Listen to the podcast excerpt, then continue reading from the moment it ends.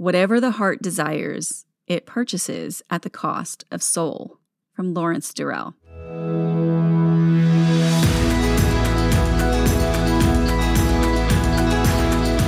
I'm Michelle Berkey, and this is God's Wisdom for Today, a weekday live broadcast series from the book of Proverbs. Just like a proverb, this show is a short, wisdom packed nugget of truth teaching us how to live our lives well. The book of Proverbs is an invitation from God to step into the wisdom of God. It is a very practical roadmap for developing the skill of living.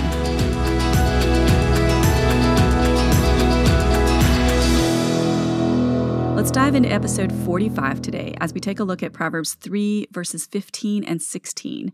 We're going to read two translations of those verses. We're going to talk about the language and the meaning, and then we'll connect it to our everyday walking around lives by asking ourselves some questions. But before we get started with all that, let's pray. Father, I'm grateful for the opportunity to open your word today with these friends. I ask as we do that, Spirit, that you would give us understanding, that you would open our eyes to the things that you have for each of us in your word today, in these specific verses. Pray that they would sink deep into our hearts and that they would prompt obedient action in our lives. In Jesus' name, amen. So let's take a look at Proverbs 3 15 and 16. In the ESV, it reads, she is more precious than jewels, and nothing you desire can compare with her. Long life is in her right hand, in her left hand are riches and honor. In the message, it says, Her value exceeds all the trappings of wealth. Nothing you could wish for holds a candle to her. With one hand, she gives long life, with the other, she confers recognition. Where are we? We are in a passage in Proverbs 3 titled Wisdom Brings Happiness. Essentially, we're talking about the benefits of wisdom and that wisdom brings us the things that most of us say we really want in life. Today, we're looking at a similar topic to yesterday's verses. We'll talk about the value of wisdom and what she offers. She is personified in this verse. Remember that the author is representing an abstract concept in human form. In this case, we see wisdom as a woman. Now, this is a poetic tool to make an abstract concept easier to understand and easier to remember. We're going to start with the value of wisdom. The verse says, It is more precious than jewels. Nothing that you can desire can compare to her. So let's really think about what that actually is in our lives. Jewels are pretty valuable in a material sense. Maybe you haven't purchased an engagement ring recently.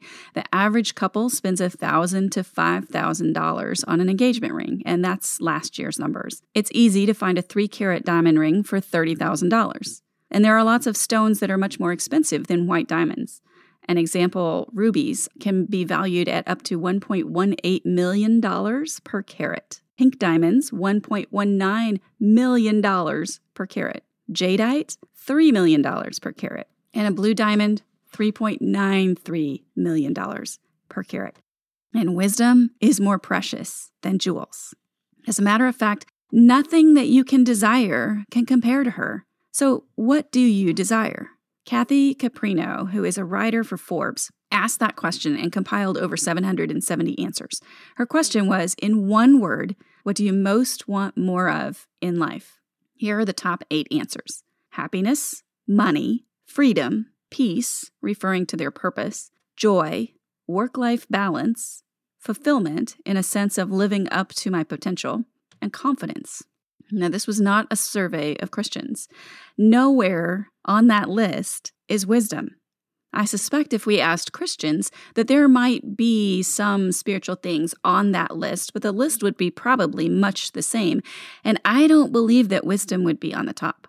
I don't believe that wisdom would actually be anywhere on that list. We can think of a lot of things that we desire, but nothing that we could put on that list compares to wisdom. She offers us some pretty great things long life, riches, and honor in this verse. Some of the things that we humans pursue relentlessly health, wealth, and fame or recognition. I said it before, but for those of you who are new with us, Proverbs is general truth and not promises. So, obtaining wisdom isn't going to guarantee you health, wealth, or fame. Obviously, there are a ton of Jesus loving children of God who are not healthy, wealthy, or recognized. However, I will ask you this How many of us pursue wisdom the way Proverbs tell us to? Because maybe more of us would be healthy, wealthy, and recognized if we did. How do we deal with that truth of the word versus our experience of life? That there's not an overwhelmingly number of Christians who are healthy, wealthy, and wise. That generally isn't necessarily true when we look at the body of Christ. There's a similar concept in the Ten Commandments, and in case you discount it because it's an Old Testament verse, I'll actually give it to you from the New Testament. It's Ephesians 6 1 through 3. It says, Children, obey your parents in the Lord, for this is right. Honor your father and mother. This is the first commandment with a promise, that it may go well with you and that you may live long in the land. The Word of God calls that a promise, and yet we know that it's not always true all the time from our experience of life. It doesn't always go well with a person who honors their parents. Here's what the ESV study notes say about that. In the New Covenant, the promise of the land is not physical land on earth, but eternal life, which begins when one is regenerated here and now, and it comes to full reality in the age to come. Paul is not teaching salvation on the basis of works. The obedience of children is evidence that they know God, and it results in receiving blessing from God. Let's think about that in regard to the verses that we have today. It's a reward of health, wealth, and fame. I'm going to read you a quote from George Lawson. There's some old fashioned language in this quote, so be prepared to hear things that sound a little odd, but it's a really helpful quote. A happy life extended to old age is given to the lovers of wisdom. Or, if cut off in the midst of their days, they are no losers. They cannot even in this case complain that God is unfaithful to his promise, for in another world they enter on a state of life which excels the present as much in value as in duration. If a man promises to give us threescore and ten acres of ground in a barren country, and instead of them, he gives us 10,000 in a fruitful soil, watered by the river of God and blessed by the smiles of heaven. He's not worse, but a great deal better than his word. In addition to the idea of spiritual fulfillment, there are a few practical ways that this works as well. Again, in general terms, those with godly wisdom will make good choices They'll avoid sinful, reckless actions that can shorten their life. Plus, they'll practice wholesome, beneficial actions that are conducive to longer life.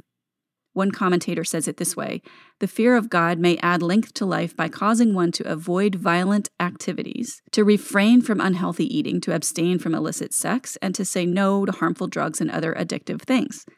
Having the fear of the Lord also promotes a greater level of self control and personal responsibility, resulting in a lifestyle of working hard to provide for daily needs and regular sleep to maintain long term health. Relationally, a person who fears God will regularly spend time in prayer, develop godly relationships, and seek to live in harmony with family members and friends, resulting in a lower stress level and lifestyle benefits that come with that. Proverbs is a really practical book. When God promises health, wealth, and recognition, it may not mean exactly what you think it means or expect it to mean, and there will be exceptions. But God's word is truth. These proverbs are truth. Health, wealth, and recognition may not be good motives for seeking wisdom, but they sure are a great benefit. Let's ask ourselves some questions. If you listed right now, off the top of your head, your top three most valuable possessions, what would they be? Top three. That's probably pretty easy to do if I give you a moment. What are your top three most valuable possessions? Was wisdom on that list? If no, why not? There could be several reasons for a no to this question. Do you agree with God that it's more valuable than anything else that you possess? Do you really agree with Him in that case? If so, you probably listed it on your top three, and if not, you might need to adjust your value system to align with God's. But maybe you don't feel like you have God's wisdom, so you might not list it on your list. Maybe this study is opening your eyes to wisdom's value. What is one thing that you can do and will commit to do to pursue God's wisdom? That's kind of a deep question. So, if you want some time to think about that and answer the questions that I ask and keep track of what you're learning in Proverbs, each Sunday evening we send out a set of free journal pages that covers all of the questions for the upcoming week. And if you want to be on the list to receive those questions, you can go to getwisdom.link backslash email. Getwisdom.link backslash email and get on that list, and we'll be happy to send those to you on Sunday evening.